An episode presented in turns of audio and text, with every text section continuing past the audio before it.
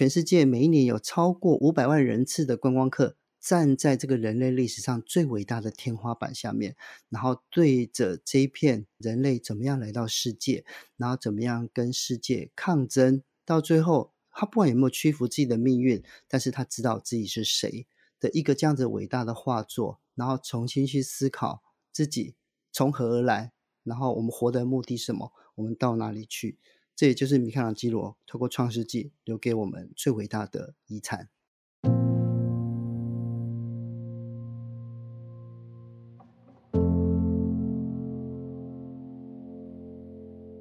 如果有人问为何到远方，你会怎么回答呢？期待、困惑、逃避。远行者带着自己的背负由此到彼，在陌生之地有追索，有探寻，更重要的或许是带回一个蜕变的自己。欢迎收听迷成品 Podcast 到远方特别企划，在这系列节目里，我们将跟着每一集来宾的声音，一同抵达那个令他着迷又幻心的远方。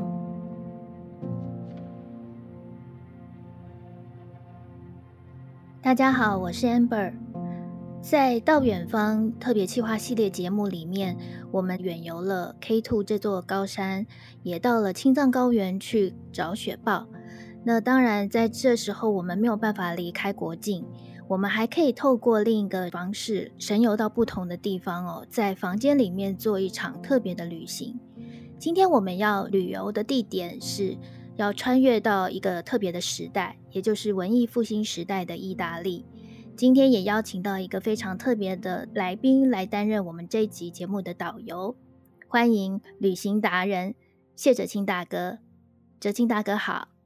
各位朋友大家好，我是谢哲青。哲青大哥曾经在著作《永恒的凝望》里面提到，当年在意大利看到米开朗基罗的圣殇的时候深受震动哦，也开启了您对文艺复兴时代的一些探索，还有去理解米开朗基罗为什么要创作，以及他创作的意义跟目的，还有他开启了一个非常特别的艺术时代。那我们请哲青大哥来跟我们分享你心目中理解的米开朗基罗，以及您觉得文艺复兴时代我们如果穿越到那个时候去的话，可以看一些什么，应该注意些什么。其实文艺复兴对于台湾的朋友来讲，它既遥远又陌生。那如果说我们用中国的朝代，它刚好就是明朝，也就是大概在万历年间哦。那这个时候中国出现了东方文学，出现了像《西游记》、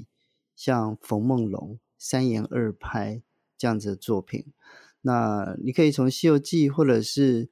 三言二拍里面，你可以看到就是庶民的活力啊，或者是在艺术上面的想象跟创作。但是相对的，在西方有另外一个璀璨的时代，那这个时代呢，它是透过宗教改革还有地理大发现同时启动，也就是文艺复兴。那对于台湾的朋友来讲话，我们的想象文艺复兴比较像是艺术，只有艺术而已。但如果你回到那个时代，它是一个非常奇特的存在，包括了文艺复兴时代的人突然发现，在大海的另外一端有一块空白的土地，这块土地上从来没有人听说过谁是上帝，谁是耶和华，谁是耶稣。那对他们来讲是完全不可想象的，为什么上帝要创造一块没有听说过他的人。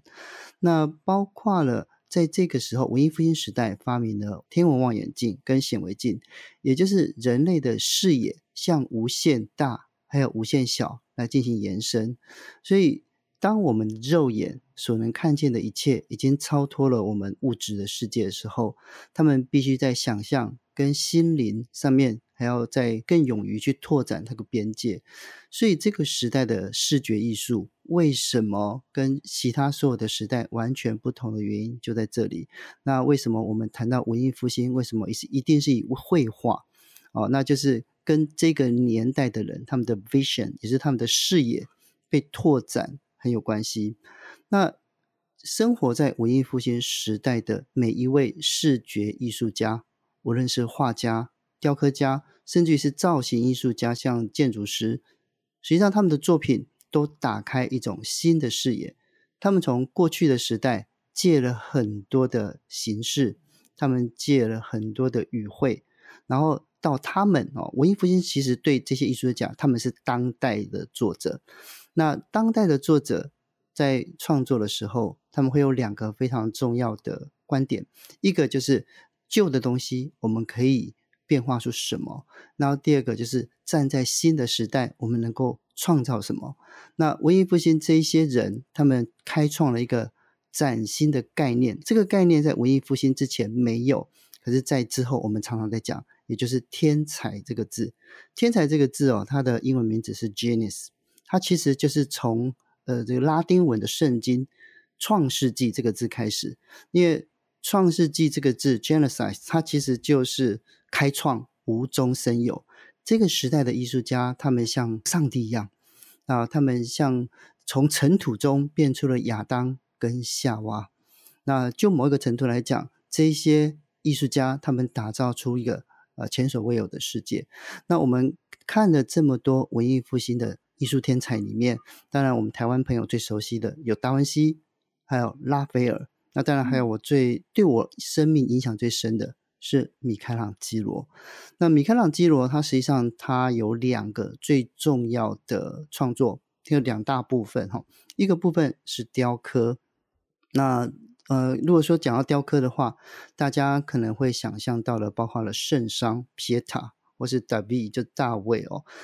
那另外一个是他在西斯汀礼拜堂里面，它分两个批次所完成的，一个是在1508年到12年的创世纪，另外一个是1534年以后他所创作的最后审判。那这两大类的作品，还有这两个不同的时代，象征的米开朗基罗他一个人将艺术从文艺复兴的高峰带向另外一个完全不同的境界。我们用一个类比来想象好了，我们大家都听过梵谷。那梵谷为什么会伟大，并不是因为他画了向日葵，并不是因为他画了星空，而是他一个人将艺术史从印象派带到表现主义。那如果说我们讲到米开朗基罗，米开朗基罗他一个人，他将艺术从这个文艺复兴，然后带到我们所谓的更近代一点点的，把艺术带到巴洛克、前巴洛克，还有这个矫饰主义。那我为什么特别喜爱他的原因，是因为文艺复兴的很多的艺术家，他们的创作的核心都是以宗教主题为主哦。那当然米开朗基罗也不例外，因为这个时代的艺术家，他们最主要的赞助都是来自于教会，或者是来自于教皇。那当然呢，既然他们付出了资金，他们也希望透过财富来荣耀上帝或者是教会。不过米开朗基罗他是一位非常奇特的艺术家。那他出生的时候，他如果说我们用现在的话来讲，他是6年级生哦，他是1475年出生，他是70年代出生的。那这个时候呢，刚好碰到欧洲风起云涌的宗教改革的前期。那宗教改革这个时候已经沸沸扬扬的已经吵了半个世纪，一直要到米开朗基罗成年之后的1517年，德国的神父马丁路德他才掀开来宗教改革最重要的一个篇章。那你想想看咯，在一个新旧时代，一个新旧视野，还有宗教跟世俗分野的时候，米开朗基罗他其实他的思考里面充满了各式各样的创建还有矛盾。第一个，他为教会服务，可是他心心念念的都是人的所作所为。那这一些在上古时候，在神话时代所存在的人，或者他们这些人物这些 picture 到底有没有人性，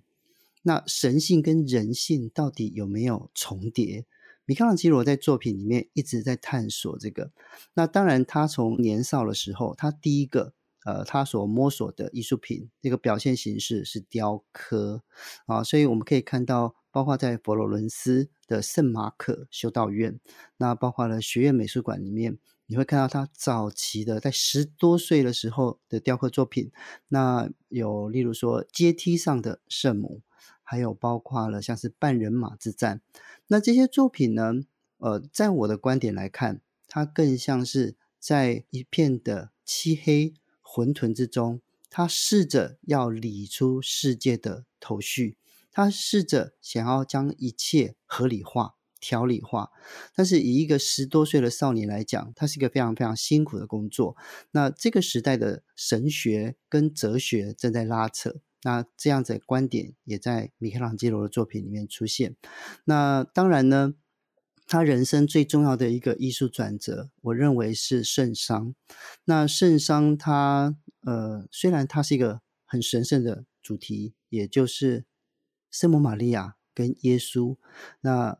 一个母亲抱着她死去的孩子，你要从这个角度去看哦。所以为什么圣殇会动人的原因，并不是因为它是宗教主题，而是它展现了我们人普世之间人共同的情感，也就是妈妈跟儿女之间的互动。那当你含辛茹苦的带大一个孩子，到时候这个孩子在你的面前蒙受不白之冤，然后进了法院，然后被判死刑，然后你眼睁睁的看着他一步一步的走向死亡，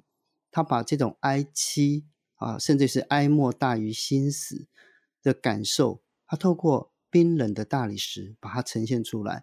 那你就可以看到说，这位20多岁出头的年轻朋友，他其实已经捉摸到他已经了解到了，就是人性在艺术里面最重要的成分。那也就是为什么他在后来的作品，包括我个人最欣赏的西斯汀礼拜堂的创世纪，他就将人性跟神性之间的斗争，还有他们之间的对话，做了一个完美的诠释。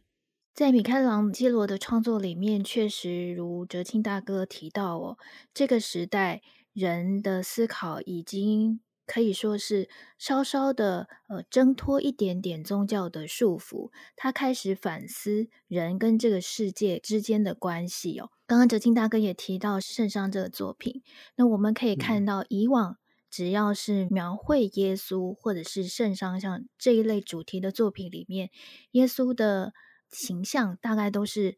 非常受尽折磨，然后瘦骨嶙峋，就是所有的灾厄病痛痛苦全部承受在他身上显现出来的模样。但米开朗基罗在他的笔下，在他的创作下面，耶稣的形象你可以说是转变了，尤其是在西斯汀礼拜堂壁画里头，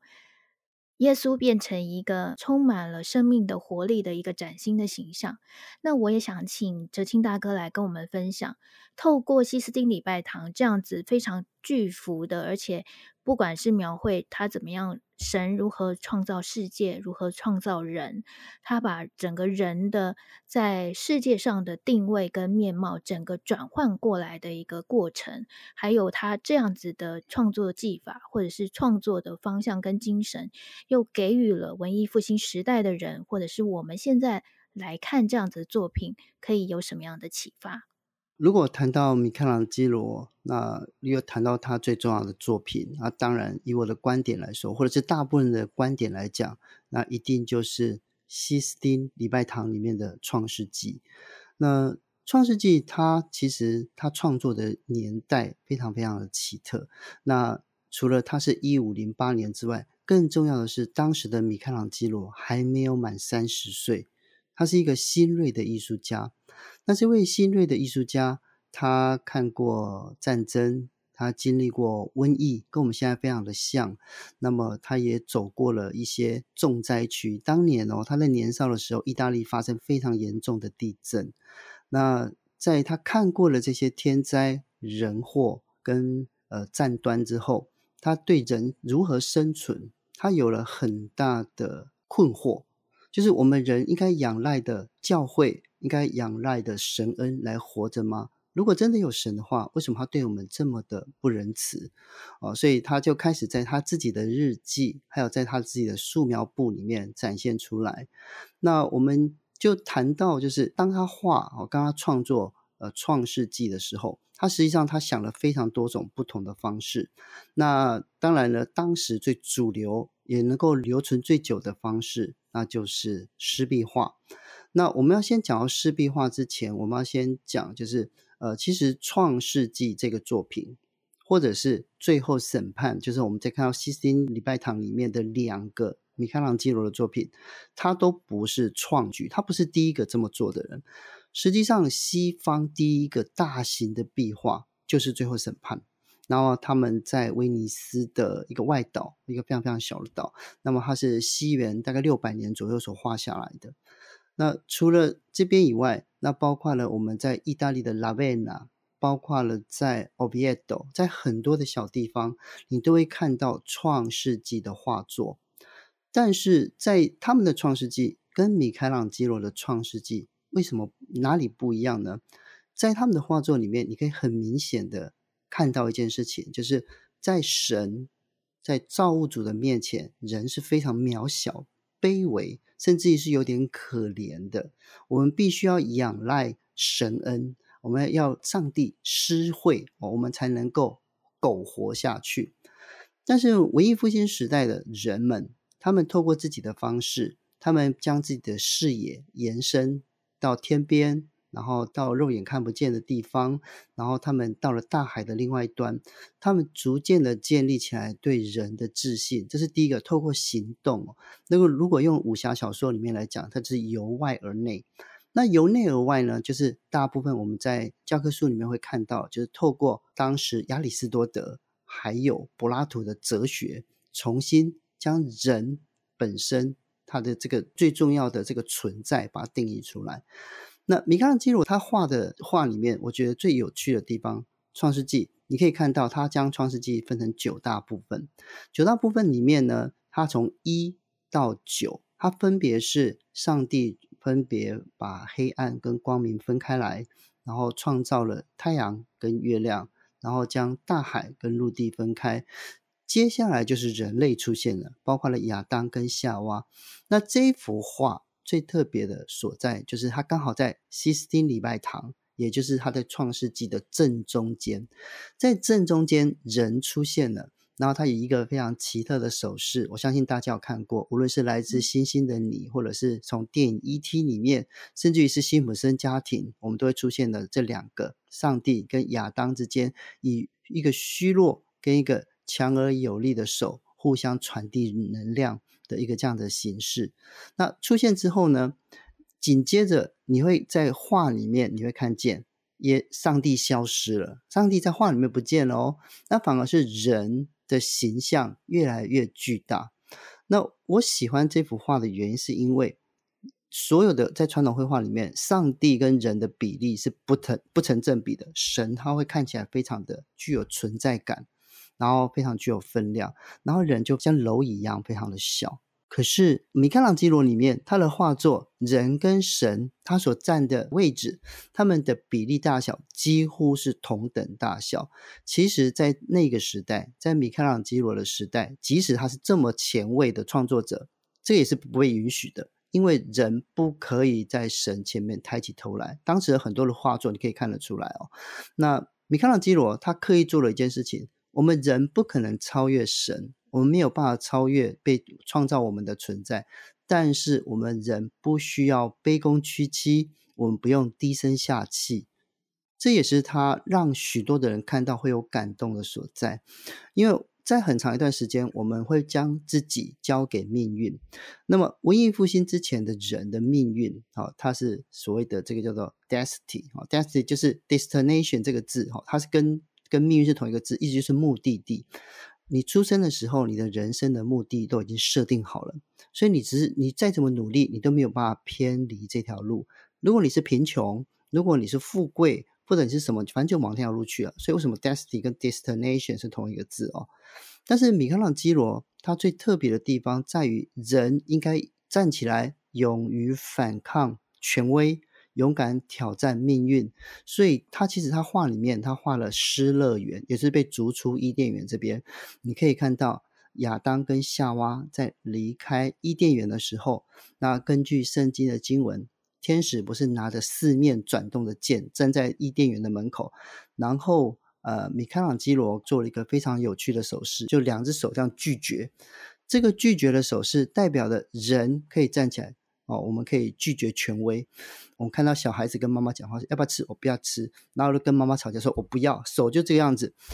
我们跟上帝之间 的关系忽然变成父母，可是我们知道有一天我们会脱离父母独立，所以我们人不再是附庸。在那幅画刚创出来的时候，他不会直接跟你讲这件事情，可是所有透过视觉去观看的人，他马上意会到它里面所代表的含义是什么。他没有叫你造反，他没有叫你要颠覆什么什么，要做什么了不起的，而是你要确定自己是一个独一无二的存在，你应该勇敢的站起来去接受，然后去挑战自己的命运。虽然米开朗基罗的创世纪它是一个这么宗教甚至是这么神圣的题材，但在神圣之外，它其实最主要，它为什么被认为是文艺复兴最伟大的作品的原因也在这里，因为它点出了人存在的价值。所以每一次全世界每一年有超过500万，当时真的太多人了就500万人次的观光客站在这个人类历史上最伟大的天花板下面，然后对着这一片人类怎么样来到世界，然后怎么样跟世界抗争，到最后他不管有没有屈服自己的命运，但是他知道自己是谁的一个这样子伟大的画作，然后重新去思考自己从何而来，然后我们活的目的是什么，我们到哪里去。这也就是米开朗基罗透过创世纪留给我们最伟大的遗产。那除了刚才非常精彩的创世纪之外，在西斯汀礼拜堂祭坛的后方，当然就是另外一幅更惊人的一个杰作，就是最后的审判。那在最后的审判这幅壁画上面，米开朗基罗是画了将近400个人物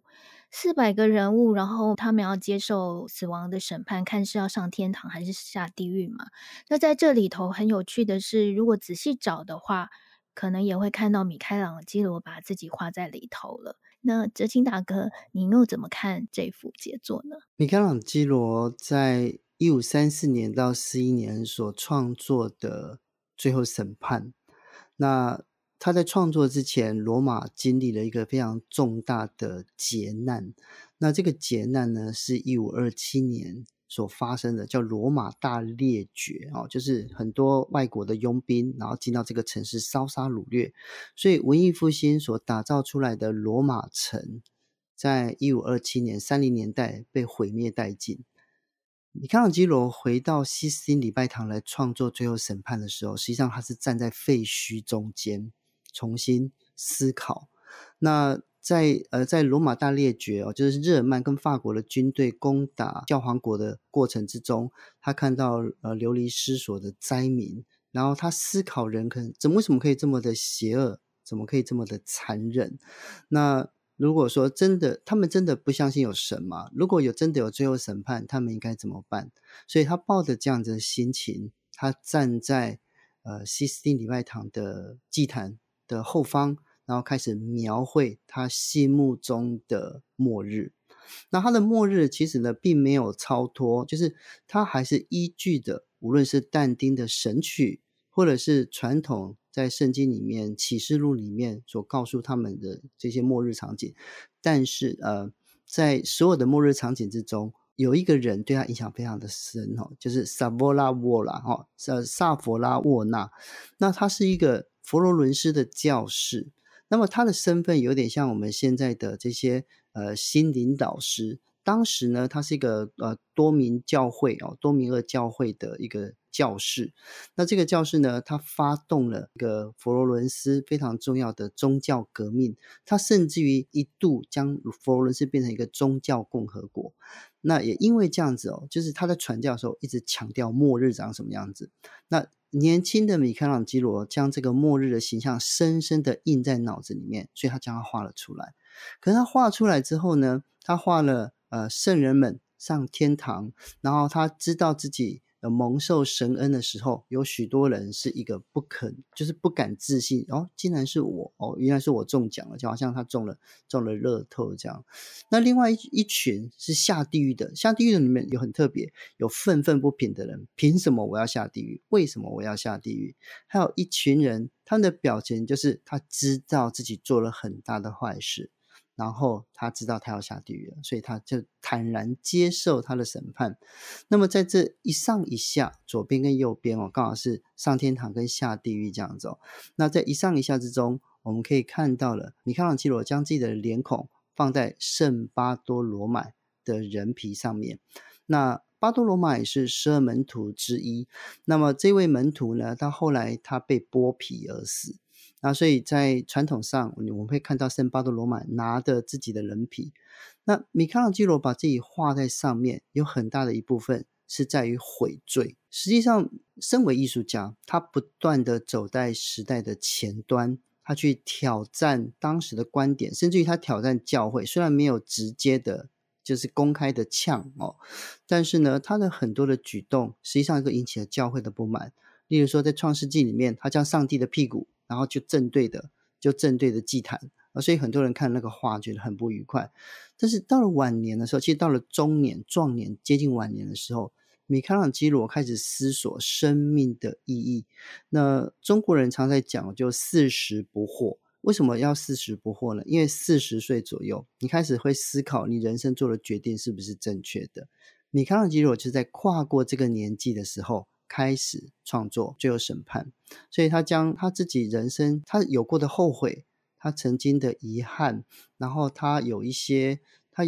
不舍，然后他还有许许多多的依恋，然后还有对他自己，他有许多他觉得他对不起的人，他就把这些情绪把它画在那一块人皮上面。他现在赤裸裸的将自己坦诚，然后把它放到世人面前，你们可以公开审判我，就像圣经里面一样，如果你们谁没有罪，你就可以拿石头丢我。就某一个程度上，它是一种艺术的开诚布公，然后他将自己最脆弱的那一面。关于这一点有很多的猜测，有的人觉得说可能是因为他自己意识到自己性格上的问题，甚至是性向上的问题，但是对我来讲这些都不是问题。因为真正伟大的艺术在于它能够坦诚的面对自己跟面对世界。那我们看到最后审判的时候，它看起来像一幅非常混乱然后充满矫饰主义风格的湿壁画，但实际上它是米开朗基罗的心灵写照。在他创作了将近6-7年的时间，他透过艺术对自己的灵魂产生了某一种洗涤，所以后来他到晚年的作品，他创作完最后审判之后，他的作品越来越倾向沉思，然后越来越内敛。他不再像早期那样的作品，就是我直接向世界展露我的意图，就是开诚布公的，就是直接讲说我就是这么想。他会用一种更含蓄的方式。那最后审判，他一方面他是一个很好懂的作品，因为他讲的就是末日来临的时候，我们站在耶稣前面，然后怎么样面对一生的功过。可是就某一个程度上，它是你一个人当人生即将走到尽头的时候，你怎么样去看待你人生曾经的一切，无论是你付出的，你失落的，然后你曾经追求的，或者是你曾经对不起的。这些画面其实在米开朗基罗的这个最后审判里面都一览无遗。西斯丁礼拜堂壁画已经有几百年的历史，那历经了几百年时间的洗礼，在此之前每年都有500万旅客去观赏它。所以虽然在1990年代做过一次修复，不过要如何保存这些艺术的瑰宝，让后续世世代代都能够欣赏，是一个很重大的挑战，当然也就少不了科技的协助。梵蒂冈博物馆在最近耗时5年，那他们运用了高解析的摄影技术，拍了27万张的照片，把西斯丁礼拜堂的壁画分分寸寸都完整记录了下来。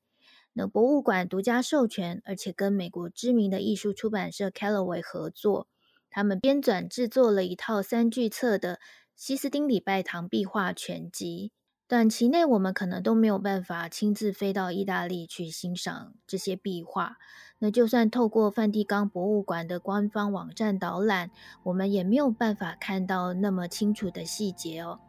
不过这次诚品书店有非常难得的机会，我们获得了全亚洲唯一的这套西斯汀礼拜堂壁画的样书。那这套样书是呈现了米开朗基罗刚刚有提到最后的审判这整幅的杰作。各位听众，如果听了哲青大哥的分享有兴趣的话，欢迎随时打电话到诚品信义书店预约鉴赏的时间。那如果短期内没有办法到门市的话，也欢迎到诚品线上网站点入西斯汀礼拜堂壁画全集的专属网页，里面有非常详细的介绍，也有我们的开箱影片可以观看。今天的节目非常谢谢哲青大哥来分享，也谢谢各位的收听。如果你喜欢今天的节目，请在各大收听平台给我们5颗星，也可以留言留下您的想法跟建议。我们下次见，拜拜。